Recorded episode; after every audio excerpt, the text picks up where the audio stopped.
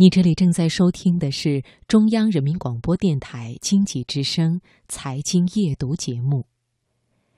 专职微缩创作者西树在回答网友提问时，曾经这样说：“我没有秘籍，也没有特别的老师，如果有，那就是生活，是父母，是初夏的玫瑰，是隔着遥远时空的无名匠人。”也是温暖模糊的童年记忆。什么是微缩创作者？哪些是他工作的日常？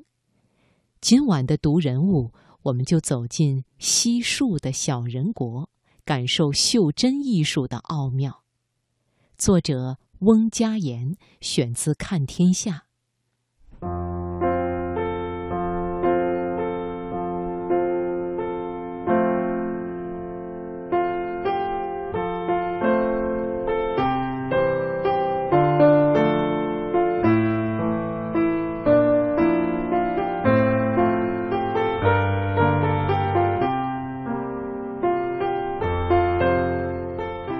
西树最喜欢的工作时间是清晨。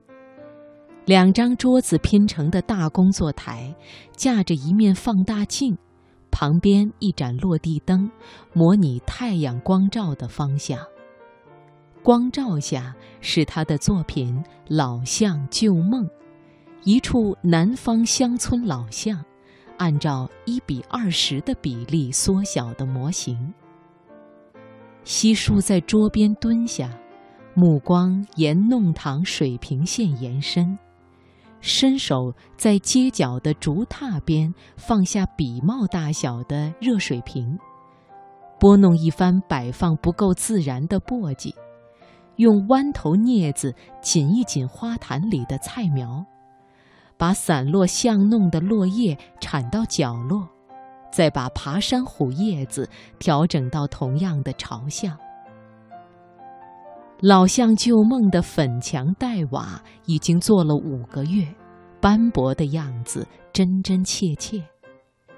通过敞开的院门，你可以看到房屋里面，读了一半的《红楼梦》倒扣在掉漆的木桌上，《射雕英雄传》的电视剧海报和破了一角的奖状。就贴在墙上，院子里搭起晾衣杆，歪歪斜斜晒着大花棉被，几个铁丝衣架挂在上面，左右摇荡着。早上六点，清晨的天光让模型显色最正，质感最真。西树创造小人国的工作就开始了。西树的微博认证是。专职微缩创作者，玩了八年，他觉得“微缩”二字显不出其中的精妙，他更喜欢“袖珍”这个词。西树说：“二零零八年刚开始做袖珍，国内是没有这个职业的。那年，西树还是个经济系毕业生，从事中规中矩的销售和人事工作。”平素里喜欢摆弄花草，并且爱在花盆里放些迷你房屋和假山。有一次在网上淘配件，西树偶然搜索到一个袖珍艺术海外网站，里面有一个马来西亚女孩做的杂货店，朴素的木质店面陈列着粘土、树枝捏制的商品，商标用肉眼看起来都有点吃力。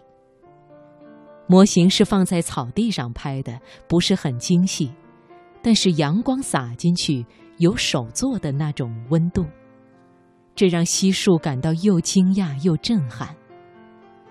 微缩也称为袖珍，一般是把实物按照一比十二的比例缩小，以便肉眼观赏。四百多年前，德国王室开始流行按比例缩小的玩偶屋，渐渐风靡欧洲王室。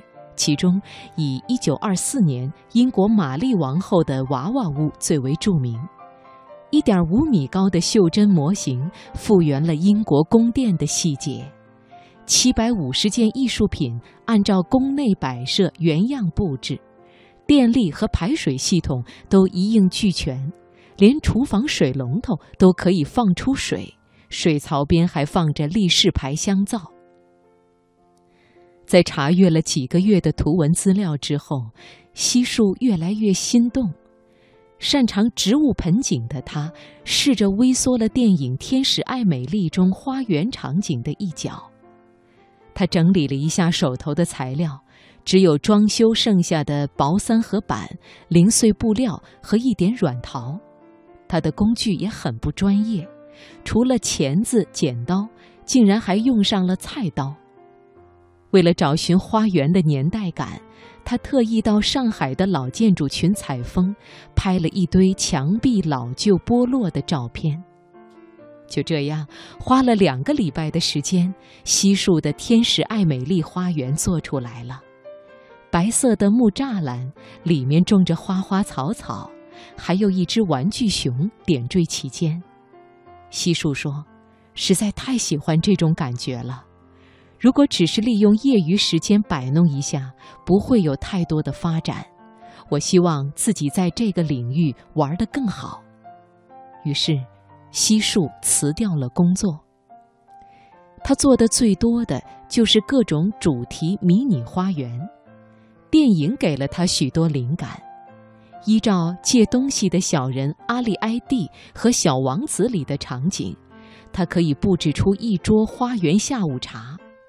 通常，他会先构思花园里出现的人物，再按照他们的喜好设计细节。谁的餐位会出现什么饮料？谁的桌面又会有走了一半的棋局？似乎主人只是开个小差，随时会推门进来。尽管是基于幻想的缩微花园。西树却不想只把它做成模型，而是竭尽所能让它尽可能真实。他烧制陶瓷花瓶，电焊黄铜小水壶，用真正的胡桃木做画框，连花盆上的裂纹都是真的。它们与真实世界的区别只在于尺度，这些东西差不多都只有指甲大小。西树说。如果你吃了《爱丽丝梦游仙境》里的缩小药水，进入到我的花园，那椅子是要能坐的，水壶是要能倒出水的，喷壶是要能真的浇花的。西树就想做到这种程度，这是他记忆里的温度。在把袖珍艺术当作职业后，父母朋友一度担心西树能否糊口。一个朋友跑到厦门的工作室看他，问能不能开家专卖店。